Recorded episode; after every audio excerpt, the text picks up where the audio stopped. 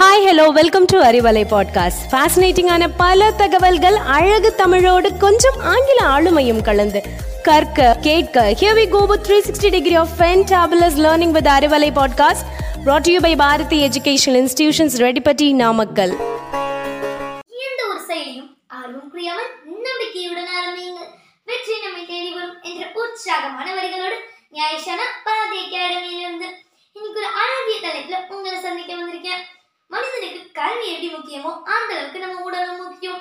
அப்படிப்பட்ட ஒரு விளையாட்டு தான் இந்த ஃபுட்பால் நம்ம இந்தியால இப்போதான் இது ஃபேமஸ் ஆயிட்டு வருது. ஆனா ஐரோப்பியன் கண்ட்ரீஸ்ல எல்லாம் இந்த கேம் ரசிக்காது ஆனே இல்ல. அப்படிப்பட்ட இந்த ஃபுட்பால்ல ஃபேமஸ் ஆன ஒரு பெண் வீராங்கனையோட ஒரு சக்சஸ் ஸ்டோரி தான் இந்த அறிவுரையில நம்ம பார்க்க போறோம்.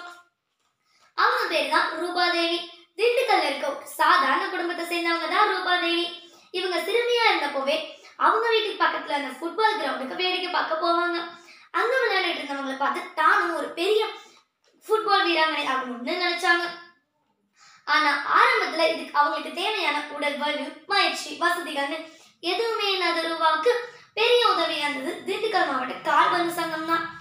திண்டுக்கல் மாவட்ட மகளிர் கால்பந்து அணி மதுரை காமராசர் பல்கலைக்கழக மகளிர் கால்பந்து அணி அண்ணாமலை பல்கலைக்கழக அணி தமிழ்நாடு மகளிர் கால்பந்து அணின்னு அவர் விளையாண்ட எல்லா அணியோட வெற்றிக்கும் கடுமையா போராடினாங்க ரூபாதேவி. குடும்பத்தினர் அளிச்ச உற்சாகமும் தான் சவால்கள் தொடர்ந்து நமக்கு ஒரு துறையில முயற்சியும் கத்துக்க ஆர்வமும் இருந்தா அது யாராலும் தடுக்க முடியாதுன்னு அவங்க நம்பிக்கையை வெளிப்படுத்தினாங்க. அவங்க முயற்சியால அவங்க முயற்சியால கால்பந்து வீராங்கனையாகவும் நடுவராகவும் உருவெடுத்த ரூபாதேவி கால்பந்து விளையாட்டுல நான் ஜொலிக்க என் குடும்பம் தான் எனக்கு துணையா இருந்ததுன்னு சொல்லியிருக்காங்க. தமிழகத்துல இருந்து எஃப்ஐஎஃப்ஏ நடுவராக இருக்க தேர்ந்தெடுத்த முதல் பெண் என்ற பெருமையையும் பெற்றாங்க. இது வரைக்கும் இந்த அமைப்புல இருந்து பெண் நடுவரா இந்திய பெண்கள் அஞ்சு பேர் மட்டும்தான் தேர்ந்தெடுக்கப்பட்டிருக்காங்க. அப்படின்றது நம்ம எல்லாத்துக்குமே தெரியும். பிஎஸ்சி அப்புறம் பிஎட் எஜுகேஷனை முடிச்சிருக்காங்க ரூபாதேவி.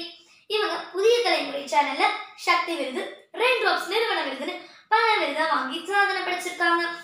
நாமும் ஒரு நல்ல வெற்றி பாதையில் சென்று நமது லட்சியத்தை அடைவோம் என்று கூறி விடைபெறுகிறேன் மீண்டும் ஒரு நல்ல தலைப்பில் சந்திக்கிறோம் நன்றி வணக்கம்.